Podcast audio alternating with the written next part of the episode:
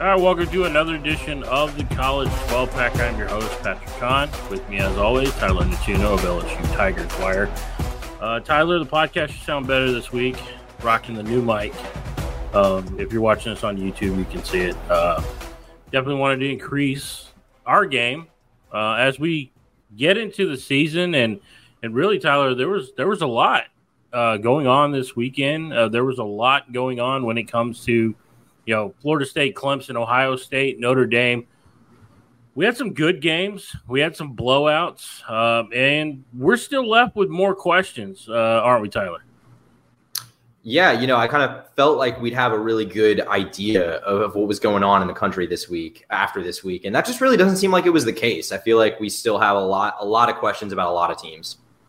Uh, yeah, one question or one team we don't seem to have questions on right now, or uh, at least through four weeks is Florida State, and that's kind of where I want to start. Florida State, Clemson. This was a game where Clemson had a ten point lead multiple times in this game, uh, but when it came down to it in the fourth quarter, and, and, as they went into overtime, it just felt like Florida State had the answers with Keon Coleman's late touchdown, and, and really Clemson just. It seemed like late in that game just couldn't get anything consistently going to try and put this game away when they had opportunity. Yeah.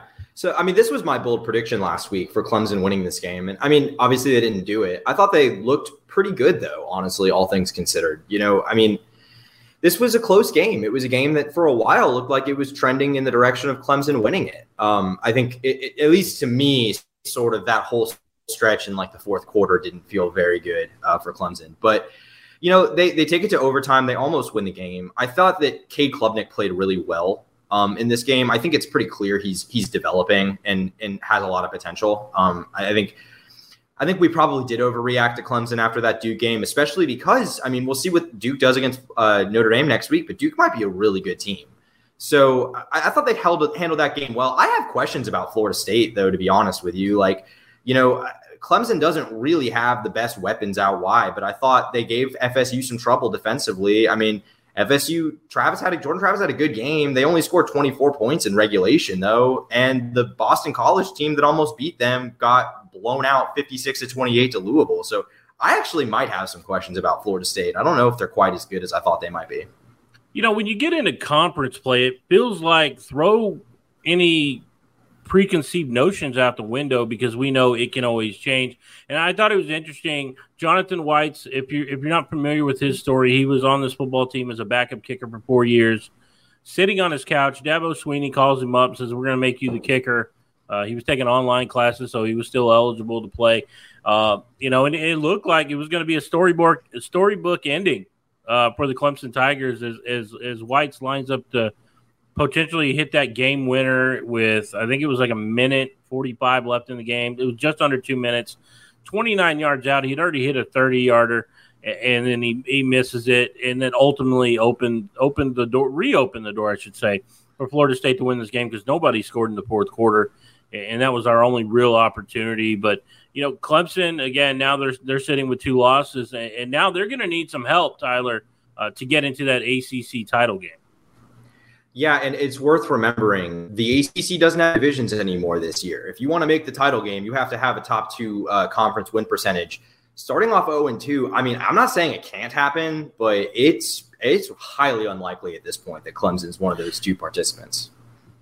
And especially given the fact that now Clemson doesn't have they're on the losing end of the tiebreaker for both Duke um, if they continue to win football games and, and Florida State right now because they're 0 2, um, they kind of hold it. We'll, we'll see what happens as they get further into play because we have a North Carolina team who who wants to make noise themselves. I have questions about their defense, but ultimately, I think right now uh, Clemson is is is hoping for some help, but uh, you have to really like what Florida State and Duke are doing. Now, let's talk about another game that Notre Dame was hosting Ohio State. And this looked like a game that Ohio State was going to lose late in that game. Notre Dame had done enough. And a boneheaded mistake. 10 guys on the field for the final play of the game. And where that 11th guy was supposed to be, Ohio State runs the ball right into that spot. gets the game winning touchdown, and now Ohio State looks good. Let's not forget, you know, even though Notre Dame's sitting at four and one, they're still in a really good spot, and they lost to a really good Ohio State team, regardless of what you think of their offense not being where they are. Uh, I think it's time to start talking about that Ohio State defense is, is one of the premier units in college football. Yeah, I mean, on paper, there's no reason for for Notre Dame to be too down about the way this game played out because I think they looked good. I think they, you know, acquitted themselves well in this game. They looked like a team that could be competitive for a playoff spot and win a lot of games, but it's hard to feel that way because of, like you said, the way that they lost. I mean, it felt like Notre Dame should have won this game to me with the way they played in the the end of the third and in the fourth quarter. Uh, you know, put together back to back touchdown drives really wore down Ohio State defense that is elite. I think I think it's safe to say at this point it really looks like that. Um, but they wore them down. They were able to run them. They, they put together back to back touchdown drives to take the lead. And man, that penalty, you just I mean, sorry, not a penalty, but just a, a mistake to not have an 11th guy on the field. Coming out of a timeout, man, with the game on the line, like you just can't do that. And it's the kind of mistake that gets amplified when it's a game like this against an opponent like this you know, a game that could potentially keep you out of the playoff. And when, you know, when Notre Dame maybe loses some games later, it's the kind of thing that sticks in your mind if you're a fan. It's just tough for Marcus Freeman to have to have something like that. That, you know, I think the, the trajectory here is still positive, but that, that's a really tough way to lose a game. Um, but good for Ohio State. You know, the defense played great in this game. I, I don't think Kyle McCord is necessarily as good as what they've had at the quarterback position in recent years, but he clearly can make some plays, you know, threw some really nice balls with the game on the line on that last drive. So, uh, pretty impressed by Ohio State. You know, we'll see obviously how they look against the better teams in the conference, but yeah, and then and then you factor in the Ohio State in this series against Notre Dame. Th- that was their sixth straight win. Um, and, and, so really, you know, it's frustrating for a Notre Dame fan base who hasn't defeated Ohio State since 1936. Now they didn't play from 1936 to 1995, but ever since 95, it, has been all Ohio State in this series. Now another game that's interesting that happened in the Big Ten was the matchup between Penn State and Iowa, and and really one of the big storylines, not so much the the Penn State side of this, which was a, a, very dominant win, 31 to nothing, but now that Brian Ferentz 25 point average that he's got to have, they've got to score 325 points in this this season for him to keep his job. They now dropped to 21.3 points per game. Didn't score any uh, against Penn State's defense, which you know, that Penn State defense is pretty good. Uh, I think we can both agree to that. Uh, but now we're starting to see as they get into Big Ten play, I think Iowa is going to have a lot of problems trying to score, and it, it doesn't really look good for Brian Ferentz right now. No, it does not. I mean, you're right. Good Penn State defense, no doubt about that. Um, maybe even better than we thought it was, but that's not really an excuse for what happened in this game. You know, shutout. You have 76 total yards of offense. That's I, I don't know if I've ever seen a result. I mean, have you? Have you ever seen a team finish with fewer yards than that? At least a Power Five team? Because I don't think I have. No, no. I mean, when you look at it, just like everything that was going on, I mean, the, the best part of their offense was their punting unit. Uh, yeah. Punted seven times. Yeah, I think it was 52 or 53 yards per punt. So, I mean, obviously their punter was getting a good workout in this game, but four first downs in a game, two uh, run, running the ball, two passing, I mean, 20 net yards rushing. I mean, the, I mean, this was just a, a abysmal offense in this yeah. game, and it, it really they could do nothing to quiet that crowd of 110,000 screaming fans. in Happy Valley, it, it, it, just wasn't good all the way around. And you know the the the fumbles, uh, they just couldn't con, you know keep hold of the ball. Just all around, just a very poor performance. And, and another thing that we talk about: don't hire your family uh, to run your offense. Don't hire your family to work for you. Uh, th- that's the uh, the takeaway for me anyway, because it's not looking good for for the Ferentz family right now.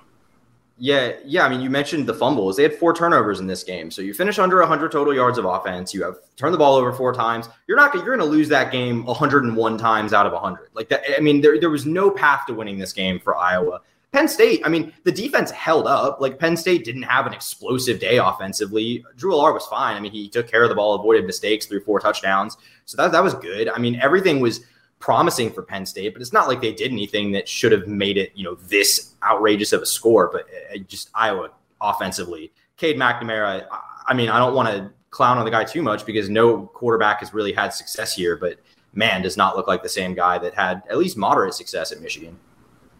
No, he, he really didn't, and and that's why I think it's frustrating right now for for the Hawkeyes faithful. Um, you know, bringing in Cade McNamara, they they thought that this was going to turn around, and and really it didn't. Five of fourteen throwing the football, sacked twice, got forty two yards total. Uh, it, it was just a poor performance, and once again, yeah, hats off to that Penn State team. You know, who had an all around good performance, thirty one nothing, um, and and they're looking good, and and and really what we expected in big that Big Ten East. Penn State looks good. Ohio State looks pretty good. Michigan looks pretty good.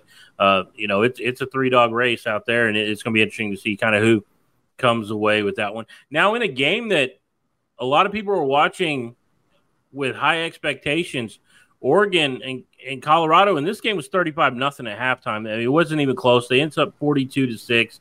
Colorado finally able to score late in that game, uh, but I was really interested to listen to Dan Lanning's pregame speech that went viral during this game. And Dan Lanning says, you know, we're, we're not part of the storybook ending. We're not part of the Cinderella story. They're fighting for clicks. We're fighting for wins. And uh, if you just listen to that speech and then you go and look at the final score, it seemed like it checked out, Tyler. Yeah, Oregon clearly had something to prove. I mean, I, I don't know exactly what what the motivation was behind all that from Dan Lanning, but there was clearly they took this game personal to a degree, and it looked like it with the way they prepared and played. I mean, just a absolute complete demolition of of Colorado. Um, look, I mean, Oregon looks good. I'm surprised. I, I, didn't think that this would be like a game. Um, I didn't think they'd win by 36 points. I, I, I really didn't. I'm very surprised. Um, impressed by Oregon, also a little bit disappointed with Colorado. But I mean, we saw the weaknesses that we knew this Colorado team had were finally exploited. I mean, they Shedeur got sacked seven times. Um, that's just you're not going to be successful in a game like that. Um, got torched by Oregon. You know, I think really missed Travis Hunter in this game. Not so much on offense, which is what I expected going into the game. Like I said last week, um, I mean, it doesn't really matter how dynamic of a playmaker you've got if Shedeur doesn't have any time to make plays. But defensively, they really did miss him. I think. I don't think that secondary can afford to be without a guy that talented, especially against uh, Oregon offense that's as good as they are. I, I mean, I think this could be an, op- uh, an opportunity for people to sort of revert back to the like flip back to the other uh, side of the spectrum with Colorado. I mean, this is still a much improved team than anyone thought they would be this year. We expected that they would start to have results like this when they got into the meat of their schedule, um, and that's fine. And we'll see what they do against USC next week, who, as we'll get into, maybe not quite as sturdy as Oregon is, um, at least in the trenches. So it'll be it'll be something to watch. One thing I do want to say real quick before we move on um, is that I feel like a lot of the the everyone was saying kind of coming into the year like oh wait wait and see watch what happens when Dion takes a bad loss. How's he going to handle that? Um, I don't know how many people watched his post game press conference. I did. He handled it fine said the right things was gracious took the blame like didn't divert blame did everything you expect a coach to do. So everything about this we've just way overhyped in every direction. Yeah, and I don't think that anything that Colorado did was all that shocking. You know, when you when you look at at this team and, and how they're put together, uh, we couldn't expect them to just come out and just completely turn it around. Uh, very rarely do you go from one and eleven to an eleven and one type team, um, and, and, it takes a lot. And I, you know, but hats off to what Dion and Colorado has done you know, I think uh, just what they were able to do, they kept fighting. Let's we'll give them that. Um, but again, like you said, we're going to really get an idea next week too against USC, against a team whose defense we have questions about, and we'll we'll get more into them uh, shortly. But let's talk about LSU, Arkansas. This game was a lot closer than maybe some thought. Um, you you kind of pointed to the questions with Arkansas or the art the LSU defense and, and where there's a lot of concern, especially on that back end. But uh, another, you know, a slow start by Jayden Daniels, and he really turned it on. Uh, you know, in that second quarter, and then on, on into the second half to to will his team to a victory. Yeah, this honestly was just in no way the game that I expected it would be. Um, Arkansas played really, really well really well in this game for a team coming off a really frustrating loss, uh, playing in a tough environment at night without your best offensive skill position player. They handled it really, really well, I thought. Um, like you said, LSU defensively, absolutely, we have some questions. You know, this is a team that has really struggled, not just this year, but last year too, uh, against dual threat quarterbacks, against guys who are a threat to run the ball, especially guys that are big and hard to bring down, like KJ Jefferson is. And they had a lot of struggles with him. I mean, he he really gave this defense fits. I think we have concerns about the secondary after they've now been torched by the two best passing offenses they've played. Um, you know, Mississippi State didn't really wasn't equipped to do that. Didn't have the offensive line to give Will Rogers time, and he doesn't have the legs to extend plays like like KJ Jefferson and Jordan Travis can. Um, and they did. You know, I thought Arkansas. You know, look, it was a slow, like you said, it was a slow start uh, offensively for LSU. They fell down 13 to three uh, in the final minute of the first half. Eventually scored at the end of the first half, and then again to start the second half, uh, got back in the game, retook the lead. But it was still back and forth. You know, they needed you know a final drive that bled out the last few minutes, kicked a last second field goal, but. You know, it was concerning, I think, especially on the defensive end. But man, LSU offensively is just so good. Um, you know, the receivers they've got with Brian Thomas Jr. and Malik Nabers, both those guys are absolute studs. Jayden Daniels looks a lot better as a pocket passer this season. And now they have an actual running back in Logan Diggs, the Notre Dame transfer. You know, relied a lot on Jayden Daniels to produce with his legs last year. That hasn't been the case as much uh, since Diggs played, which he didn't in week one. Yeah, you had to really like the the coming out uh, of Logan Diggs in this game. Uh, I think he rushed for over 90, 97 yards, I think uh, yeah, on 14 carries, which you know, good for him. You know, he's good average, six almost seven yards a carry. So I mean, anytime you can get that kind of performance is good. You know, KJ Jefferson did good in this game. I think you know attacking uh, that secondary and that LSU defense. He did throw two interceptions, um, you know, which hurt him. But you had to like what Luke Hasz. One was a hail mary, by the way. On the well, one was one was yeah. yeah yeah that that okay. So he threw one within the framework of you know trying to get a win. Um, you know, interception on a hail mary is not really a huge thing, but you look at what Luke Hasz was doing, uh, attacking that secondary, uh, attacking that second level, really linebackers, and, and, you know from the tight end position, he did a fantastic job. Two touchdowns in this game. He you know he made an impact. Uh, we do have our questions about LSU defensively, but I think offensively no questions for me. I, I, I think this is a really well-rounded offense uh, within the SEC right now. Yeah, it's going to be dangerous. I mean, eh, very curious how it looks in a matchup against like Alabama, who good defensive team, don't really have the offensive firepower though, and that one could be interesting. Yeah, speaking of Alabama, let's get into that game. Alabama, Ole Miss. We had Lane Kiffin. This was his best opportunity, I think, to beat Nick Saban. Uh, but it, it wasn't meant to be. Uh, as we saw in this game, Ole Miss looked good early. They had a seven to six lead at halftime. They were struggling to score, as you said, good defensive team. Uh, but then late in that game, especially the third and fourth quarter, they were able. Alabama was able to put some scoring drives together and really put this game away. Uh, you know, when you look at at the Ole Miss offense, kind of disappeared. Quinshon Judkins hasn't really looked like the same player that we saw a year ago. Uh, but you look Alabama, Jase McClellan was able to run the football. J, you know, Jalen Milroe was able to do some things. Uh, you know, he had four incompletions in this game, which you know speaks to just how far ahead he is of Tyler Buchner and Ty Simpson, as we saw. But you know, they're they're a team that are still dangerous because of what they do defensively. Uh, so definitely not riding off the Alabama Crimson Tide through four weeks. Yeah, this this was a really bad result for Lane and Ole Miss. I mean, I like I picked them. I picked them pretty confidently too. I, I, am really surprised how non-competitive they were in this game, and it's really disappointing. You know, I think in a year that it was looking like they might have started, you know, been starting to put it together on, on both sides of the ball for the first time. Um, you know, Jackson Dart really just couldn't get it going in this game. Alabama's defense is really, really good still, um, maybe even better than I was giving it credit for prior to this week. Uh, not going to underrate that group as much moving forward.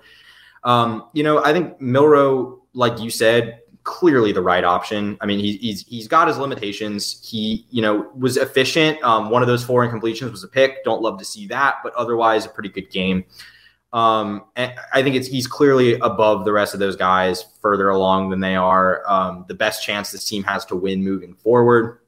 Still have my questions, but man, it's hard for me to even talk about Alabama because Ole Miss should have won this game, or not the way it played out, but just going into it, they needed to win this game. I mean, not even to talk about the fact that Lane spent all week trolling. I mean, Lane was pretending he had figured out that Kevin Steele was no longer calling plays for Alabama. You know, he was potentially, you know, uh, mimicking Nick Saban's mannerisms. I don't know if you saw that, but there were just a lot of things this week. He was really setting up for what he thought was going to be a win, and they got embarrassed in this game. Um, and I think you look at what they've got going ahead. You know, I was had they won this game, I was going to start having a dialogue about is Ole Miss the best team in the SEC West. All of a sudden, now they host LSU this weekend. That one on, I mean, we'll see what happens. I kind of think that one could get ugly in LSU's favor, and if it does, like it did last year, I mean, they're out of the West race basically, and I don't really know what Lane Kiffin has to show for this year, especially after that offseason circus with the Auburn job last year. Yeah, no, there's there's plenty of questions when you look at Ole Miss, and, and you know I think you're right with you know Lane has always been about the dramatics. He's always been about the troll. I mean, he's the troll king. We do know that, uh, but when it comes down to business, and we look at what was going on on the field, you know, it's it was a bad look for an Ole Miss team that, like you said, had to win this football game, especially uh, for a team that if they wanted to challenge LSU for that SEC West crown, they really needed to win this football game. And now they have to play LSU. Um, you know, and LSU wins this game, it's ultimately going to come down to once again that game between LSU, Alabama in November, and we'll see how that plays out. But right now, once again, we're looking at an LSU versus Alabama uh, game that ultimately decide the SEC West. I don't I don't know where where Lane Kiffin could go from here, but yeah, like going back to Alabama, I want to give them all the props in the world. It's you know it's not they, defensively what they were able to do.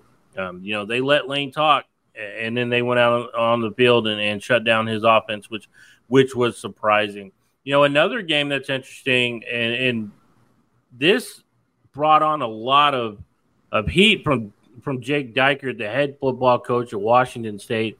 They're able to beat beat Oregon State 38-35. Now this is interesting because this is the two teams that were left in the Pac-12. The uh, Nobody Wants Us Bowl, uh, as Lee Corso put. And you know, I thought it was interesting that after the game, Jake Dickert went on a rant where he said the Nobody Watches Us Bowl. I mean, if you're if you're going to criticize what Lee Corso said on on game day, maybe you should actually quote him right. It was the nobody wants us bowl, which he wasn't lying about, and, and we know that. But that's not to take away from what we saw out of Cameron Ward in this game. He scored five touchdowns, one on the ground, four in the air. I think he only had four incompletions in this game. By far and away, he might be the most improved quarterback from last year to this year with his ability to limit the turnovers and just really take over games. Yeah, Jake Dickert, not the only coach we saw this weekend uh, have you know take shots at a former coach turned television personality. We didn't talk about it during the Ohio State Notre Dame game, but Ryan Day had some pretty choice words for uh, for Lou Holtz, who questioned his team's physicality after the game in his uh, on field post game interview. So that was a little bit interesting to see. But yeah, you know, look, Washington State deserves to talk their talk, man. The way they've started this year, they look really, really good. Um, you know, a team that we I think counted out in the Pac-12. Uh, maybe we shouldn't. You know, I think maybe they're uh, closer to that top tier than we anticipated. You know, I think this game, the final score was close. It was 38-35. Not really the way the game actually played out. You know, this was 35 to 14, pretty late in the game. Uh, uh, Oregon State needed three fourth quarter touchdowns to make it a game. Still wasn't enough. You know, DJU wasn't great in this game. I think we kind of saw a performance more like what we saw when he played against the best teams at Clemson. Um, and then, you know, on the other hand, I thought Cam Ward really, you know, we'll get into it in a little bit later in the show with the Heisman guys. And I think there's, you know, two pretty clear front runners, and they're not Cam Ward, but this guy, if if they go on some sort of special run, I mean, he's currently at 13 touchdowns, no picks. I mean, transferred up from the FCS ranks last year, had a good year, not a great year, sort of had some inconsistencies. He's been on it since the season started this year. Uh, he looks really good. They look really good. They're making a statement, and they're going to be really fun to watch. Yeah, I think when you look at the popular picks last year of who was going to be this next up and coming quarterback, it was Cameron Ward, but maybe they were a year early because he looks a lot better uh, this year. Again, Oregon State still looked good, but like you said, this game was put away relatively early. And, and really, the with nine minutes left in the fourth quarter, Janikowski hits that field goal from 44 out to put them up 38. I think they were up 38 uh, 21 at that point. Uh, so. You know, and so they were able to kind of put that game away. But yeah, they're they're a team that can make some noise, and I think that really when you look at what Jake Dickert is doing with Washington State, they're a team to very much that we should be paying attention to in the Pac-12. Maybe they don't win or maybe they don't get into the Pac-12 title game, but I think they're going to make things very interesting, and I'm really interested to see that Washington Washington State game uh, with these two high-flying offenses. But before we get back into some of the the Pac-12 games, I want to talk about a game at, in the Big Ten. You know, Rutgers this season had surprised people. Started three and zero, oh, looked like they had a really good defense, but when they went up against Michigan in the return of Jim Harbaugh that was a little bit much for, for Rutgers to contend with, and, and really that shouldn't be a shock to anybody because I think we all knew that this Michigan team was talented, uh, and they were going to put it on Rutgers this week. Yeah, I mean, shouldn't be a surprise. Thirty-one to seven. I mean, look, Rutgers. I thought at least in the first half played this game pretty respectably. I mean, it was tied at seven for a while. I want to say fourteen to seven. Michigan was the halftime score, so this was you know a game for two quarters and some change. You know, ultimately pulled away. Look, Rutgers is three and one. They've got Power Five wins over, granted, not very good uh, Power Five teams in um, Northwestern and Virginia Tech, but they've got them. You know, they're three and one. I, I think this is a team that you know maybe they're a bowl team. Maybe they they raise the ceiling a little bit in the what's arguably the toughest division in college football. So I, I you know not a ton of takeaways from this game. I think Michigan did what we expect them to. Um, and, you know, we'll see. But, you know, little spoiler alert here for Michigan. We just don't know that much about this team. And we really aren't going to for a long time because I don't know if you've looked at the schedule, man, but they. They don't really. Their first real test is November 11th against Penn State. They end the year uh, at Penn State, at Maryland, and then Ohio State at home. So those three games could all be tricky. But until then, I mean, there's a good chance they go into that stretch not to know. So, yeah, it's it's not really.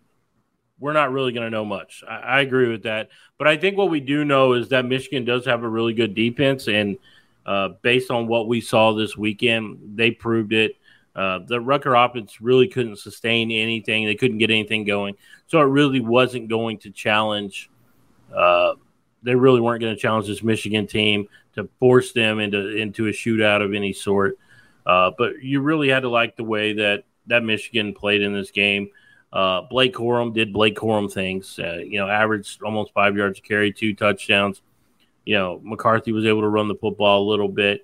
Uh, so you know, you had to you had some good performances offensively and just what they asked them to do. And you know, Michigan keeps winning, and they'll stay in that top two spot for a while now because, like you said, they're not really going to play anybody for a while. Now, a team that uh, we've had a lot of questions about, and now I think I have even more questions. We're talking about USC, Tyler, a team that put up 42 points on Arizona State. Not a big surprise there, but I think the big surprise with that this game was as close as it was with eight minutes left in the game. It was 35 to 28, and I was starting to wonder if Arizona State was going to surprise USC uh, eh, with a loss because really that offense was doing well, but that defense was just giving up a ton of points. Yeah, I truly wasn't expecting to stay up till like 2 a.m. Eastern watching this game, but I did uh, because it was worth watching for at least a good bit of it. You know, I mean, look, let's just say the obvious. Like Caleb did Caleb things in this game. That offense can score at will against it seems like pretty much anybody. I mean, even in their losses to Utah last last year they were able to score more or less at will and in the in the um, Cotton Bowl loss too. But we've got questions. I mean, I, we talked about it a lot coming into the season that neither of us were really buying the Alex Grinch defense. They hadn't. I mean, their first three games were about as weak of a start as you could possibly get, um, and we didn't really see anything. But giving up 28 points to this ASU team, I mean, let's just remember uh, Jaden Rashada, the, the true freshman quarterback they got, the, the high four star, didn't play in this game. He didn't play last week either. Uh, Drew Pyne, the Notre Dame transfer, got the start. And with Drew Pyne starting last week against Fresno, they got shut out. That game was 29 to nothing. Uh, this game, they had 28 points late in the game on a top five team in the country. That's incredibly concerning. I mean, you made an offense that looked absolutely abysmal against a G5 team last week, look serviceable to decent. And that's really concerning with the tests you're going to face because this legitimately might be the worst offense in the entire conference. Um, it only is going to get tougher from here. I don't know what to make of this one, but I talked about it a little bit earlier. You've got to play a pretty explosive Colorado team next week, and I don't have nearly as much much faith in USC's like defensive line as I do Oregon's. Watch that space, maybe. Yeah, no, I will definitely be tuning in for this game, and um, they, you know what, I might pick Colorado to win this football game this week, just because. While I do think that USC has the offense that can put up points at will, like you said. Caleb Williams is doing what Caleb Williams does. Um, but I also have worries about, like you said, that USC front four slowing down Shedeur Sanders. Um, you know, he has the ability to run and throw the football. So, you know, there's a lot of questions here. And, and really, this game did nothing for me um, for confidence in USC. You know, they're a team that when we've talked about the college football playoff top four, they're a they're a team that I had in my four, and, and right now I, I can't. While they haven't lost, I don't know that I can justify putting them in there. Uh, and, and we'll get into our top four later in the show, but as of right now, I have more questions about USC than I did to start the season, and I, I, just it makes me wonder when when is that letdown coming, and it might come as early as next week when they're playing you uh, Colorado uh, in Boulder. Uh, so that I mean, that's going to be a big question. Just real quick, I'm just curious. Like, how many teams do you think right now in the Pac-12 you like more than USC? Because I think the answer is like two to three at least. Um, Oregon, Washington, Washington State.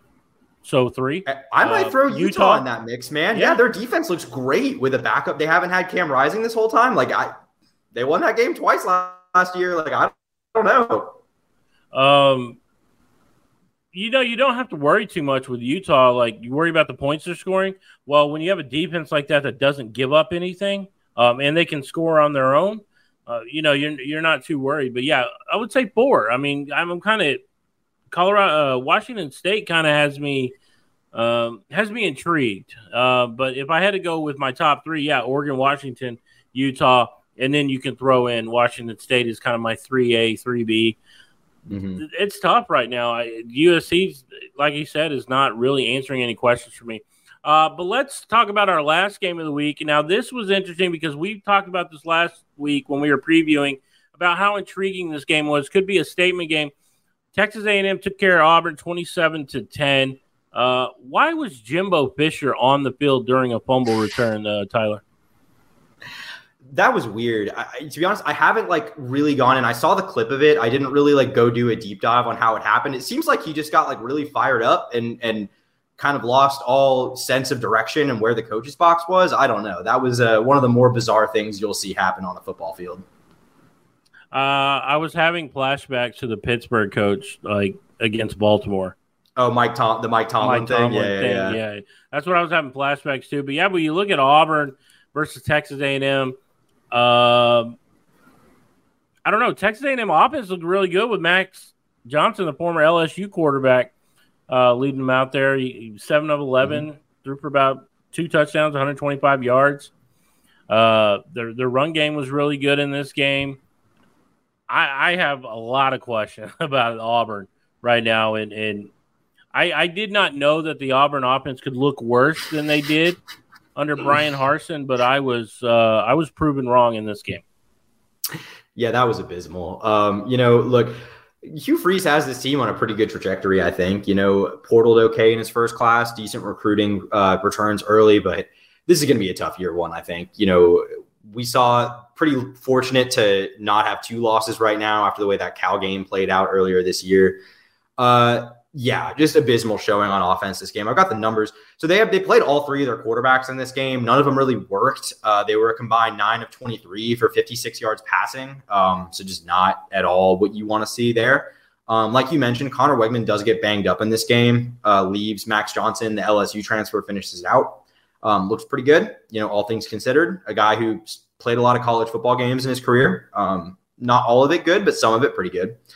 Uh, you know, Weigman will see uh, moving forward. They've got a big game against Arkansas and Jerry World on Saturday.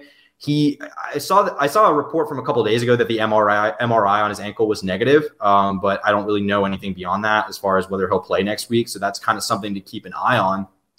Uh, you know, promising for A and M. A game I think they should have they needed to win, you know, but it was at home. You know, looked the part. Was never really that competitive of a game. So good, you know, go do it against an Arkansas team that looks at least dangerous. They do look dangerous, and, and I really liked. Uh, I, in this game, I you know looking at what you know Max can do. You know, it, it's not very often that you can have a starting quarterback the caliber of, of Weigman and then feel very comfortable with your backup, a guy who's won a lot of football games, uh, including Max Johnson's last game at LSU, where he beat A and M and then went and joined him. Uh, you know, you have to really like what this team does look better than they did against Miami. Uh, but perhaps Miami is just one of those teams that's quietly one of the better teams in the country. Uh, we didn't really get to see it this week because they played Temple, a game that was never really in doubt. Uh, but you know, there there there are some teams in that SEC West that can make some noise, and I think it starts with LSU, Alabama, and then you have to look at Texas A&M as probably the third best team uh, right now, just based on what we saw uh, Ole Miss look like. But you know, we'll, we'll get to see those opportunities as well. Uh, but let's talk about a couple other things. These are we're done looking at our games from this past weekend. Now let's talk about the Heisman front runner. We kind of teased it earlier. Uh, Tyler, go ahead with your Heisman front runner right now, just based on what you've seen uh, on the field. Yeah, um, it's Michael Penix Jr. Look, he, this guy. I mean, I've seen a lot of people starting to say that this is like I've seen this take now multiple times. People say this is like maybe the closest thing we've seen in college football uh, to the 2019 LSU offense. I don't know. I'm not going that far yet. I'm not going that far yet, but they look really, really good. You know, they were great last year too. Led the FBS in passing yards. Uh, you know, Penix is by pretty much all metrics, I think, the best quarterback in the country right now. Um, and I know people that like Caleb Williams will argue with me on that, but he currently leads the country in passing yards with 1,636. Uh, his 16 touchdowns also lead the country, and his 74.6% completion is in the top 10. Um, I mean, that's, I, I, don't really know what more you can ask for a guy who's being asked to do so much um, in that passing offense. That's that insane production. Um, don't really see any reason they're going to slow down. Uh, because you know they're not going to play a lot of I, I think elite defenses uh, in the Pac-12. You know there aren't many of those, so I, I think and, and, it didn't slow down last year. Like I said, they finished leading the uh, FBS and passing yards per game. So I really expect that this will just continue. Uh, Penix is in for a really prolific year, and given his story and everything he's gone through, I think it, it makes a great Heisman candidate. I'm going to go with Caleb Williams as my Heisman front runner. Uh, 15 touchdowns, no interceptions, three rushing touchdowns. Uh, you know, he hasn't really shown that he's going to slow down. Uh, and I think ultimately on November 4th, when we see Caleb versus Michael Penix, I think the winner could win the Heisman in that game. Mm-hmm. Um, it's going to be two high flying offenses, and if you look at Washington, they're they're they're allowing people to score too, as we saw against that game against California. So whatever the over is when those two teams meet, I'm taking the over in this game. I'm smashing it uh, when it comes to yeah. Caleb Williams versus Michael Penix. Yeah, and one thing about Caleb Williams, sort of is to play devil's advocate against myself. You know, Penix has two picks uh, on the year. Caleb Williams has none, and in all stats just listed off, Caleb Williams sits directly behind Michael Penix. Uh, the yards, it's, it's, it's I don't remember exactly how many behind, but he's not far behind. He's one touchdown behind, and he ranks 11th in completion percentage. So it's well, actually actually I mean, like really 400 behind. Uh, is he is he really? According to CFB stats, wow. I was just pulling it up.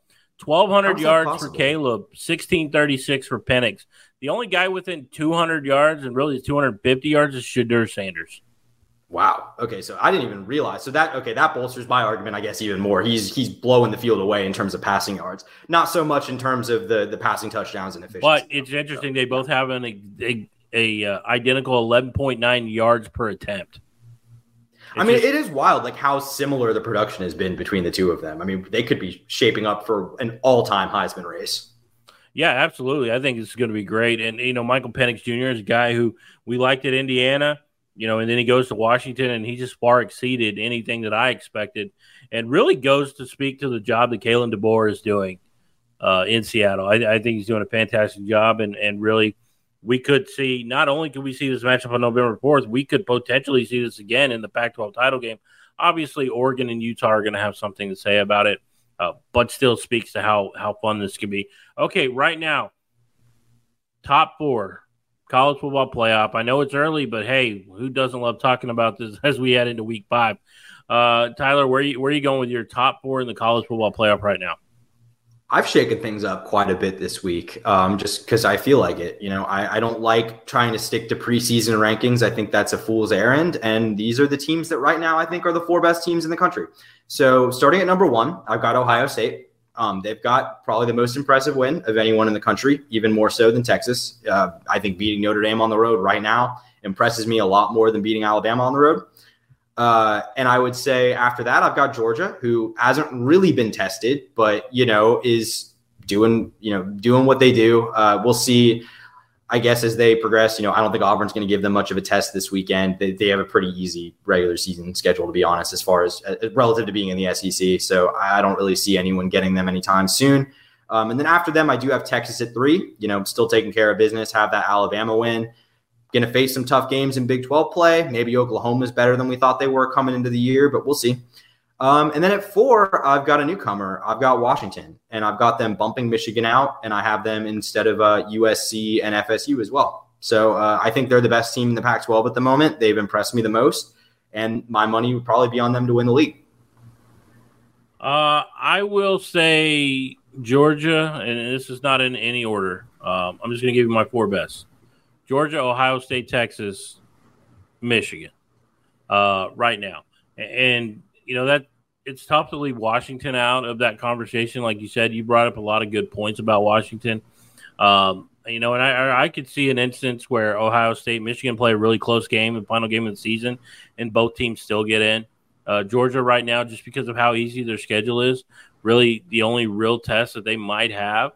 Uh, you know, I think they'll get tested a little bit when they play Tennessee, uh, when they play Florida, because rivalry games just mean a little bit more.